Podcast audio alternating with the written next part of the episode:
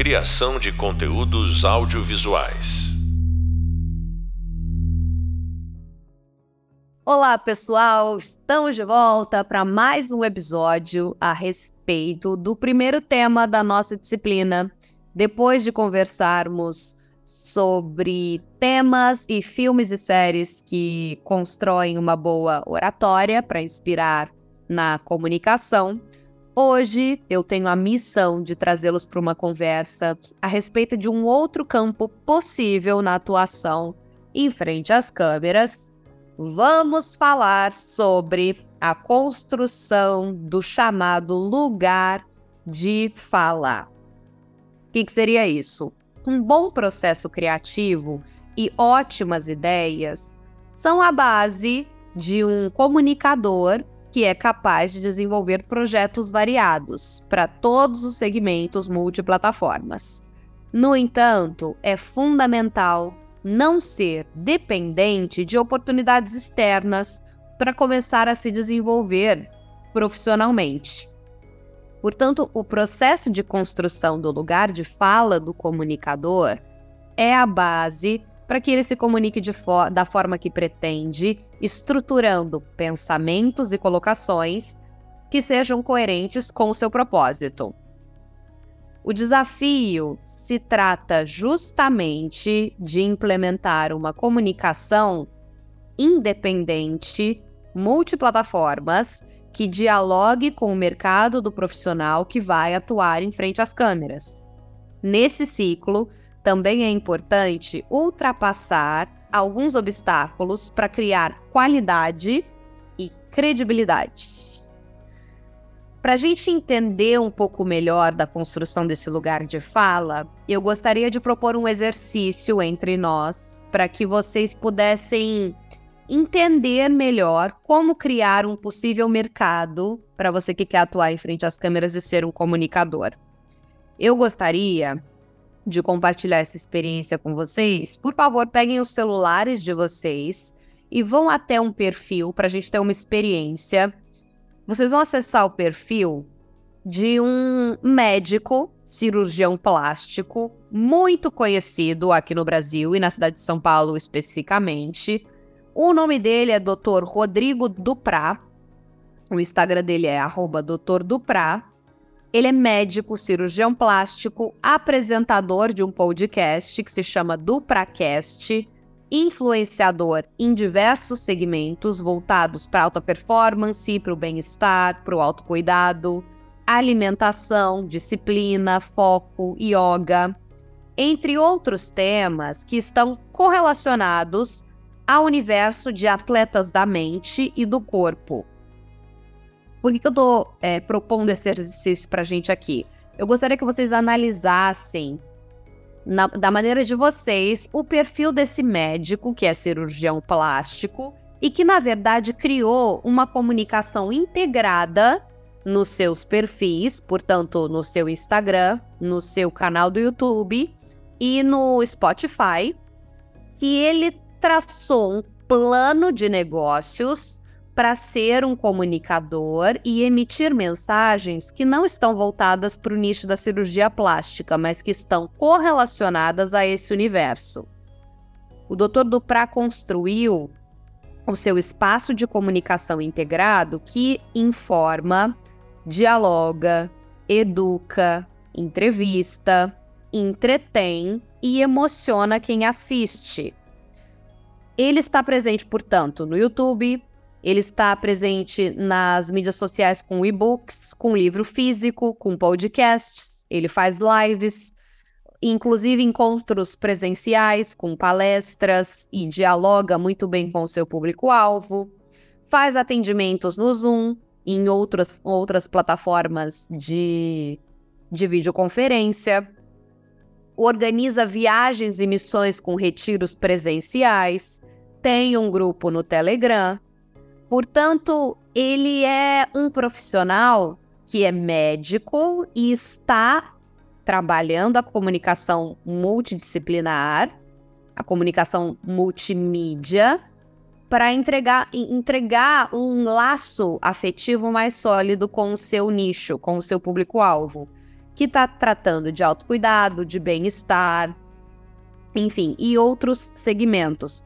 Por que eu estou dando esse exemplo específico? Porque existem muitas pessoas que estão nos ouvindo aqui que não necessariamente trabalham no mercado da comunicação, que querem exercer um papel de um líder de opinião ou criar o próprio curso online, enfim, plataformas como a Hotmart, por exemplo, e traçar uma comunicação integrada com o seu público de nicho. Isso pode ser o público de nicho que está interessado em beleza, estética, bem-estar, culinária, não importa o segmento, é como funciona como a televisão. É isso que eu quero deixar bem claro aqui nos nossos podcasts. Se você, por exemplo, tem o hábito ou tinha o hábito de ligar a televisão e em um determinado momento estar passando um telejornal, logo em seguida você já sabe, porque de acordo de uma programação que vem de anos, você já sabe que logo após o jornal vem um programa de entretenimento. E logo após o programa de entretenimento vem um outro tipo de programa, que vai oferecer uma outra coisa. Portanto, você está habituado a ter uma programação que você, como audiência, vai acompanhar. Isso, com a ampliação das plataformas digitais ou das mídias sociais, e aí eu estou falando do Instagram principalmente, a gente levou o nosso comportamento de consumir televisão para o consumo do que está sendo propagado no Instagram.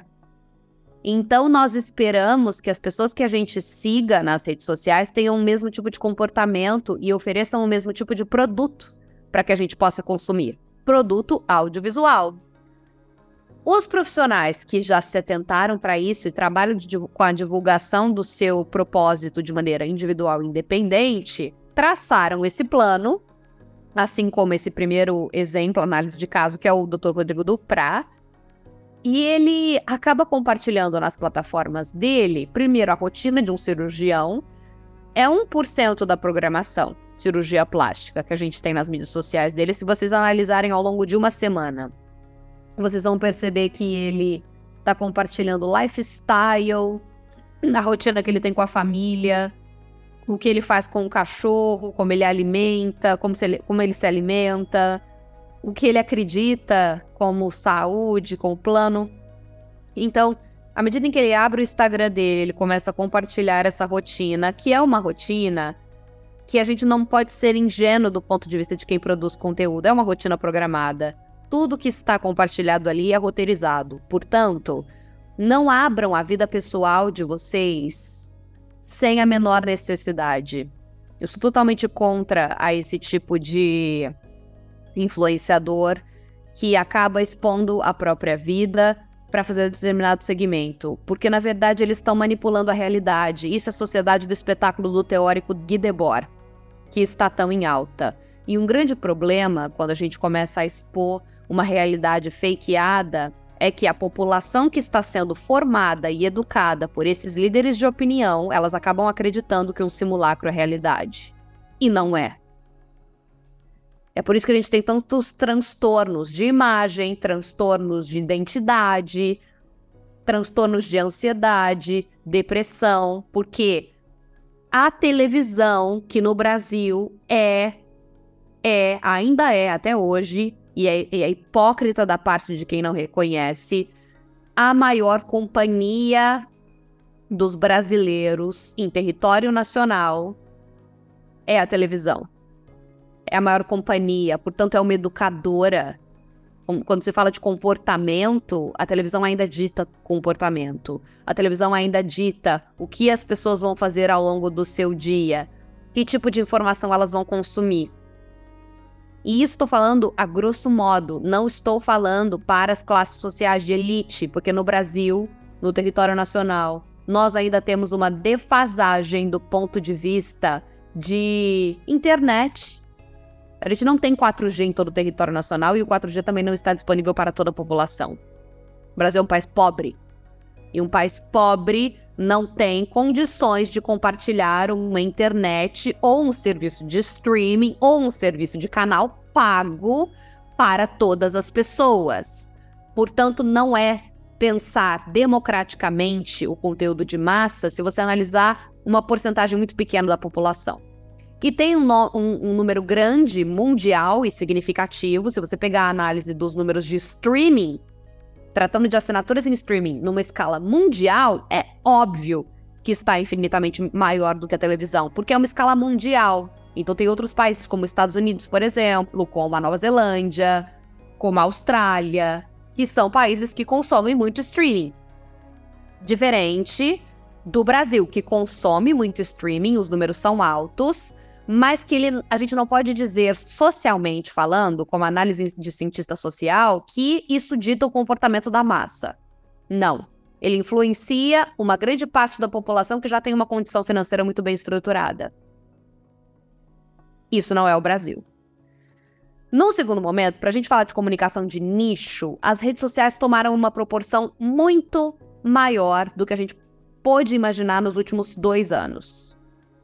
E as pessoas começaram a se expor de uma maneira muito mais espetacularizada, porque perceberam, obviamente, por conta da pandemia, que esse mercado de nicho poderia ser muito bem compartilhado, que é um mercado de profissionais que ficaram trancados dentro de casa, precisaram se redescobrir, se reinventar e, por isso, construíram um lugar de fala. É desse lugar de fala o qual eu estou me referindo nesse momento. Portanto, se você é um profissional que trabalha com saúde, ou que é terapeuta, ou que trabalha de uma maneira autodidata, que não está vinculada ao mercado corporativo, você pode construir o seu lugar de fala. E eu acho que o Dr. Rodrigo Duprat é um grande exemplo disso. Portanto, ele criou uma metodologia, e aí eu acho que cada um que está nos ouvindo agora deve criar a própria metodologia, porque só o próprio comunicador pode entender o fluxo do seu trabalho, a dinâmica das suas postagens e o compartilhamento desse conteúdo na adequação das plataformas. Vou explicar um pouco melhor. Se você é coach, por exemplo, ou se você trabalha atendendo pessoas, fazendo mentorias, talvez o YouTube não seja a melhor plataforma para que você atenda e responda às dúvidas dos seus clientes. Se você é um psiquiatra, por exemplo, e você atende as pessoas, talvez o Instagram não seja a melhor plataforma, mas ele pode ser um poderoso canal de comunicação e de educação de massa, como, por exemplo, é o caso de uma psiquiatra que tem feito muito sucesso como comunicadora, como apresentadora, inclusive, que é a doutora Ana Beatriz Barros.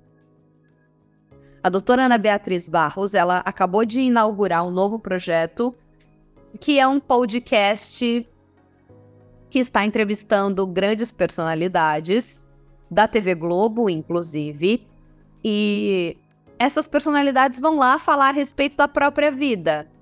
É como se ela estivesse fazendo uma primeira consulta psiquiátrica com as pessoas que estão indo até o programa dela, que é um videocast, na verdade, né? Podcast com vídeo, que se chama @podpeople_. Nesse projeto, Pod People, ela faz com que as pessoas, grandes personalidades da mídia, como por exemplo Antônio Pedro Tabet, do canal CEO do canal, um dos CEOs do canal Porta dos Fundos, Suzana Vieira, o João, músico, Sheila Cristina, enfim, entre outras personalidades icônicas da televisão brasileira ou da internet, contem a respeito da própria vida. Ela vai entrevistar essas pessoas e no perfil do Instagram ela vai convidar as pessoas para acompanharem esse podcast, que tem a duração de 2 horas. 2 horas. Portanto, 2 horas equivale, se a gente for pensar no audiovisual de uma maneira um pouco mais distante, equivale à produção de um longa-metragem. Então, como é que você vai prender a atenção da sua audiência durante uma audiência fragmentada, que a gente está disputando? Primeiro, no Instagram a gente disputa com outros líderes de opiniões e com outras empresas que estão ali. Nos streamings a gente disputa com nichos de conteúdos diversos e plurais, por assim dizer, né? Que estão também fragmentando a atenção da audiência. A televisão, se você muda de canal, você está também fragmentando a atenção da audiência. o TikTok, que a gente não vai entrar nele aqui agora nesse podcast, mas que é um dos maiores provocadores de ruídos no mundo contemporâneo. Então, nesse caso, o que o Dr. Rodrigo Duprat e a doutora Ana Beatriz Barros fizeram? Eles criaram nichos, um canal do YouTube que tenha vídeos toda semana, um produto de podcast ou um videocast que tenha vídeos toda semana, com assuntos que estão correlacionados às suas áreas de atuação, ou não necessariamente, ou que as pessoas tenham interesse de ouvir. Num terceiro momento, um perfil pessoal no Instagram que mostre, de uma maneira roteirizada, o melhor do seu lifestyle. Portanto, você tem que tomar muito cuidado como comunicador ao construir o seu lugar de fala, com algo que eu dizia no nosso primeiro podcast, que é ser coerente com o seu discurso. Quando você é coerente, essa integração ela acontece de maneira natural, porque aquilo que você faz no seu cotidiano, você vai mostrar na prática para as pessoas que vão consumir um produto que você também oferece. No caso da psiquiatra, é saúde mental, de maneira integral. Às vezes você pode propor novas formas de compartilhar a experiência, né, de ter uma saúde mental no século XXI com o maior número de pessoas. E é isso que ela está fazendo. Isso é muito importante de ser feito. Portanto, é um lugar de fala que foi construído pela credibilidade do trabalho dela, pela contiguidade com que o projeto é tocado. Portanto, o podcast já tem várias edições. No caso do Dr. Rodrigo Duprat, também a assiduidade das postagens.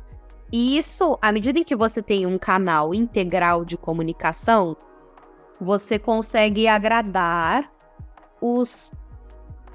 as pessoas que vão consumir esse tipo de conteúdo e que têm maior familiaridade com determinada plataforma. Portanto, um nicho de público que tem mais familiaridade com o Instagram vai consumir o seu produto através do Instagram. Mas você também não vai deixar de atender as expectativas daqueles que gostam e que assistem o YouTube. Ou daqueles que ainda preferem uma conferência no Zoom.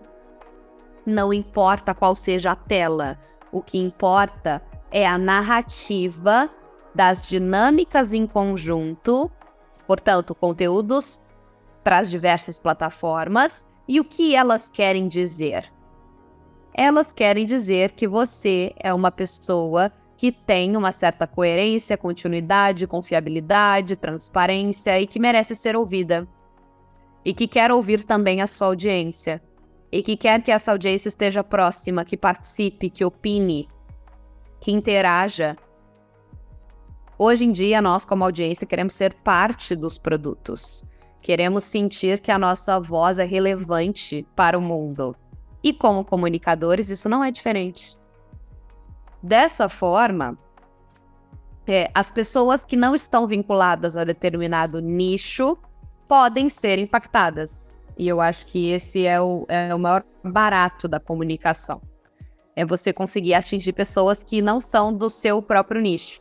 Um exemplo disso, de construir um lugar de fala para mercado de nicho, é no streaming, aquele reality show dos Irmãos à Obra, que trata de dois irmãos que acabam reformando casas de pessoas. Muitos de vocês já devem ter ouvido falar desse programa, desses dois irmãos, mas não necessariamente você tem interesse no universo da arquitetura. Você só quer assistir aquela dinâmica de um outro universo e aprender um pouco mais sobre isso. E eu acho que é por isso que é tão interessante construir um lugar de fala que seja sólido, possível para a sua realidade. Porque não adianta você estar em todas as plataformas se você não entregar um conteúdo de alta qualidade. A qualidade dos produtos que você está entregando precisa ser a mesma qualidade que um streaming de massa está entregando, que a televisão aberta está entregando e que as plataformas digitais, com os comunicadores que são referências no mercado, estão entregando. Porque é a qualidade do seu produto que vai fazer com que a audiência compre a ideia de maneira mais natural. Se você entrega um produto que tem uma qualidade diferente do produto padrão Netflix, que a gente vê, que a gente está acostumado a ver e a consumir hoje em dia, as pessoas não vão ter tanto interesse em consumir porque elas vão sentir que tem alguma coisa errada com aquele produto. É por isso. Então, assim como quando no podcast anterior eu me referi à imagem da Fátima Bernardes, se você começa a mudar totalmente a forma que um determinado apresentador fala, age de uma hora para outra, as pessoas vão sentir que tem alguma coisa errada e vão estranhar.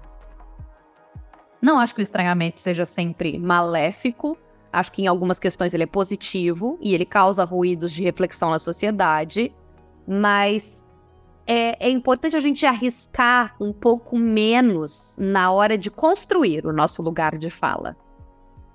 Eu acho que a universidade é um bom lugar para a experimentação, portanto, para que a gente ouse mesmo e crie vários e inúmeros produtos e das maneiras mais diferentes e múltiplas que a gente puder criar. Mas quando a gente já está no mercado de trabalho e a gente tem poucos recursos para investir nessa comunicação, nessa construção, é interessante que a gente seja simples, certeiro e objetivo.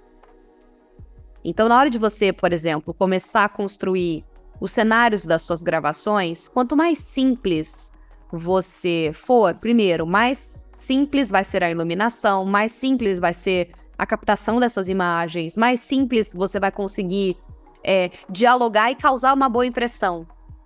Se você tiver clareza na mensagem que você está passando, mesmo que o seu estúdio seja vazio, um plano de fundo, um microfone básico, mas a qualidade tem que estar boa.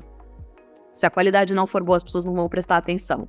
E boa qualidade não significa que seja uma superprodução rebuscada. Ela pode ser simples e muito bem feita. E eu acho que é aí que a gente tem grandes assertividades.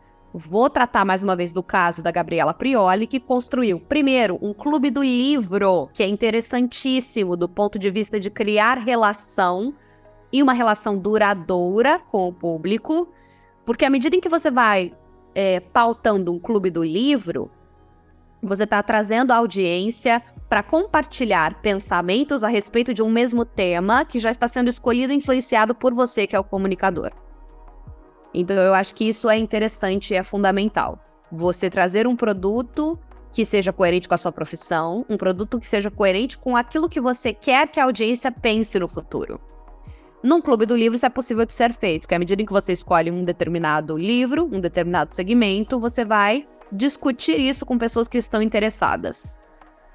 Esses encontros vão ser pautados pela narrativa do comunicador, que vai dar o tom da conferência, o tom da aula, o tom da discussão, o tom do debate.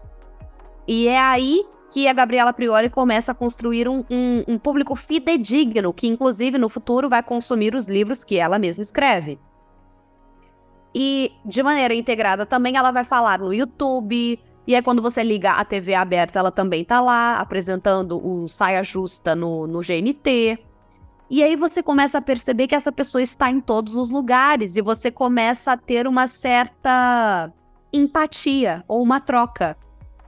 Assim como o Império Xuxa foi construído. Se todo sábado de manhã a gente ligava a televisão e a Xuxa estava na televisão, para os que são mais ou menos ali dos anos 90, 80, vão entender o que eu tô falando. Quem não tá, é mais ou menos esse tipo de líder de opinião que está em toda parte. Então, se você liga determinada mídia, a pessoa está lá. Você liga a outra, a pessoa está lá, falando coisas diferentes, mas que são complementares. Eu acho que esse é o real propósito de se construir um bom lugar de fala. Um lugar de fala que tenha consistência com aquilo que o líder de opinião está falando. O filósofo Mário Sérgio Cortella, por exemplo, é um outro caso de líder de opinião que abriu inclusive a própria editora de livros, mas que construiu, através das palestras dele, um lugar de fala com seu público-alvo. Ele dá entrevistas, participa de inúmeros outros programas, mas é através dos livros dele que ele mais se comunica. Eu acho que é fundamental, vocês que estão me ouvindo nesse momento, vocês entenderem qual é a real linguagem que vocês querem comunicar, qual é o carro-chefe de vocês.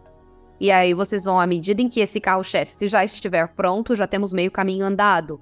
Mas se ele ainda não for bem definido, qual é a real mídia que vocês querem trabalhar? e que depende unicamente e estrategicamente da força de trabalho de vocês. Por que eu digo isso? Porque a gente vive num mundo do audiovisual que é muito incerto, e se você trabalha na TV aberta, você pode ser desligado como um funcionário, como qualquer outro funcionário. A gente fala pouco sobre isso, a gente toma muito cuidado para falar isso quando a gente vai falar de grandes nomes da comunicação, como, por exemplo, é o caso do Fausto Silva. O Fausto Silva foi desligado da TV Globo e mudou seu programa, adaptou seu programa para a TV Bandeirantes. E agora, novamente, decidiu se aposentar, está saindo da Bandeirantes e deixando o comando do seu programa para o seu filho. Nesse caso, é muito interessante porque eles têm mais ou menos uma personalidade muito integrada entre família. Mas qualquer comunicador está sujeito a ter o seu programa reestruturado, a ter a sua linguagem desligada do veículo de comunicação. Mas quando você tem o seu próprio veículo de comunicação, e essa é a grande revolução e liberdade dos profissionais do audiovisual, poderem falar pelas próprias vias.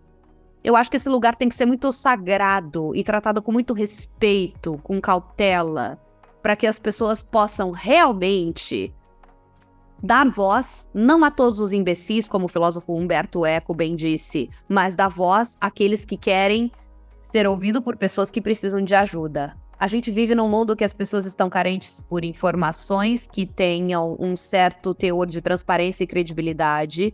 O mercado de trabalho está cada vez mais competitivo e os grandes veículos de comunicação são pautados pela concessão pública do governo. E é hipócrita da minha parte não compartilhar isso com vocês. Portanto, se os grandes veículos de comunicação são pautados pelas concessões públicas dos governos, os líderes de opinião precisam, primeiro, tomar muito cuidado com aquilo que vão dizer de maneira independente, porque eles podem sim ser ameaçados e não têm a segurança de um sistema empresarial por trás. Mas eu acho que a gente pode e deve construir um lugar de fala que tenha relevância do ponto de vista da pesquisa, do ponto de vista do conteúdo. É por isso que tantos podcasts relacionados ao mercado de nicho estão ficando tão populares. Então, na prática, como criar um lugar de fala? Primeiro, utilizar as redes sociais para fazer experimentos comunicacionais. E aí eu estou me referindo ao Instagram, propriamente dito, não tanto mais ao Facebook e nem tanto ao TikTok, porque eu acho que é no Instagram que as pessoas consomem mais esse tipo de conteúdo daily vlog, entre aspas, que já é um termo antigo, que seria um vídeo do seu dia ou o seu conteúdo cotidiano. Como é que a gente pode trabalhar? Você pode ter aí uma equipe que vai te ajudar, se você tiver isso, faça um cronograma. Tudo começa a partir do planejamento, da mídia que você quer escolher trabalhar e do planejamento com relação, primeiro, ao conteúdo que vai ser falado e, em um segundo momento, com relação ao tudo que precisa ser captado. Num terceiro momento, é fundamental que você preste muita atenção à pauta pública. O que está acontecendo na pauta pública interfere naquilo que você está comunicando? Interfere, é relevante você fazer algum tipo de comentário relacionado a algum evento cotidiano de massa que interfere no seu trabalho? Se você não ficar atento a isso, é comum que você caia em erros de ruídos e cancelamentos de falar alguma coisa num momento que não é interessante tocar nesse assunto. Então, a gente tem alguns comunicadores que acabam pecando por isso. A pessoa fala uma coisa hoje e, na verdade, não percebeu que tem uma guerra na Ucrânia acontecendo. Isso não pode acontecer. É bom evitar. Quando se trata de audiovisual e conteúdo multiplataformas, distribuir bem o conteúdo. Por que distribuir bem o conteúdo? Se você tem um podcast, você está acompanhando as pessoas num determinado momento do dia, que elas estão, provavelmente, fazendo alguma outra atividade, quando é uma questão de podcast em áudio. De repente, essa pessoa vai ter um outro momento do dia dela. Essa pessoa, eu estou me referindo à audiência, tá? E aí você vai ter a oportunidade de estar também presente num outro segmento. No tempo de leitura, você vai estar também presente. Portanto, é como você se coloca diante de todas essas coisas. É como você está presente na vida dos seus ouvintes. na vida das pessoas que você quer impactar e se fazer presente no cotidiano. Abrir um espaço para que essa audiência tenha esse retorno. Então, criar um lugar de fala também é um lugar de fala, tanto para quem emite a comunicação, quanto para quem recebe a comunicação. É fundamental que a gente respeite o nosso ouvinte, o nosso cliente, que a gente escute as demandas e que a gente pondere também, porque a audiência às vezes não sabe o que quer, né? A gente oferece muitas coisas e às vezes a audiência fica fragmentada e perdida diante dessa potência de possibilidades do que consumir.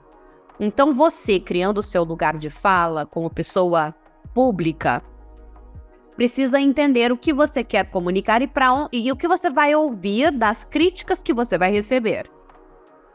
É fundamental que você pondere essas críticas e que você tenha um objetivo muito claro de onde você quer chegar com o seu real poder de comunicação.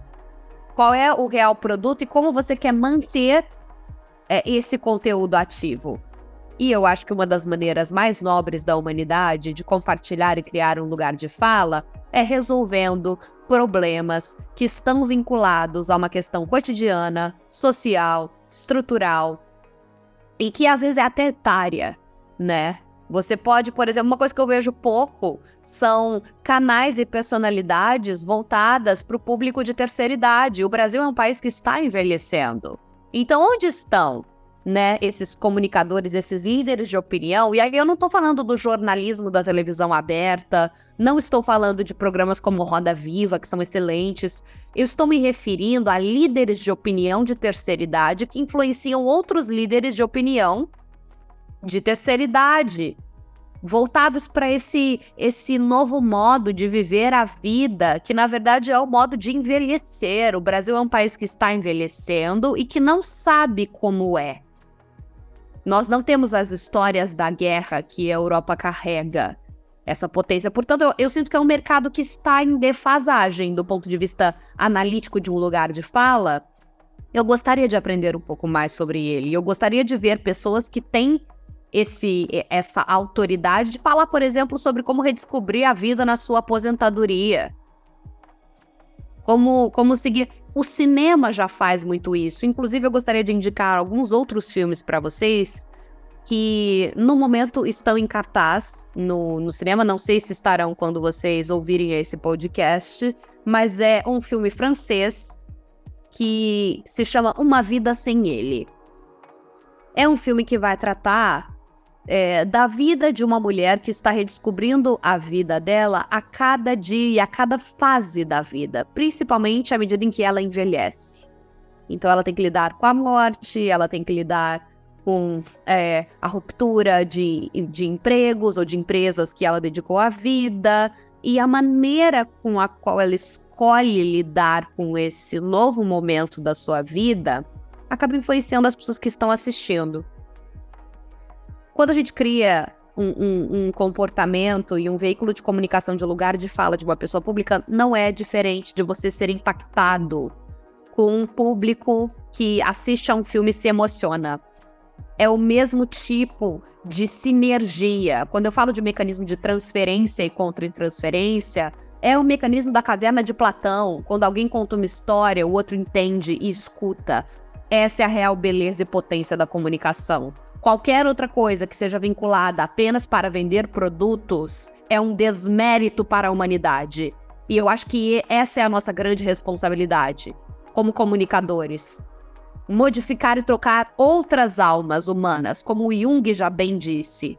Nós não podemos ser relapsos com relação ao conteúdo que seja só pelo conteúdo ou só para colocar alguma persona em questão ou em posição de destaque. Não queiram estar em frente às câmeras para aparecer. Não existe outra maneira mais clara de eu dizer isso. Queiram estar em frente às câmeras porque vocês querem melhorar como pessoa, vocês querem melhorar a conduta pública de vocês e a privada também, porque uma coisa anda atrelada à outra, as coisas são complementares, não são ambivalentes. E à medida em que você melhora a sua pessoa, a sua potência, você consegue comunicar para outras pessoas soluções para que elas também melhorem a própria vida. E é sobre isso.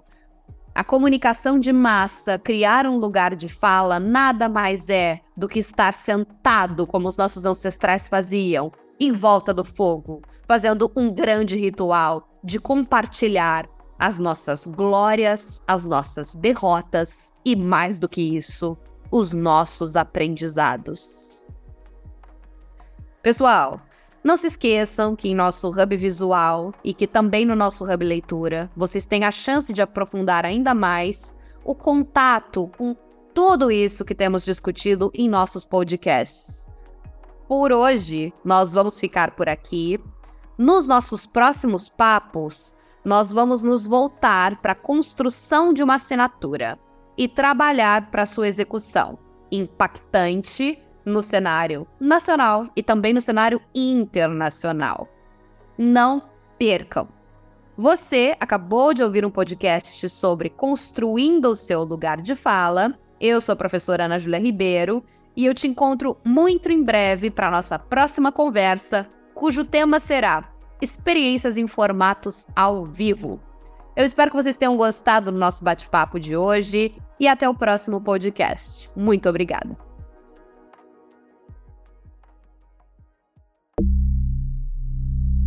Criação de conteúdos audiovisuais.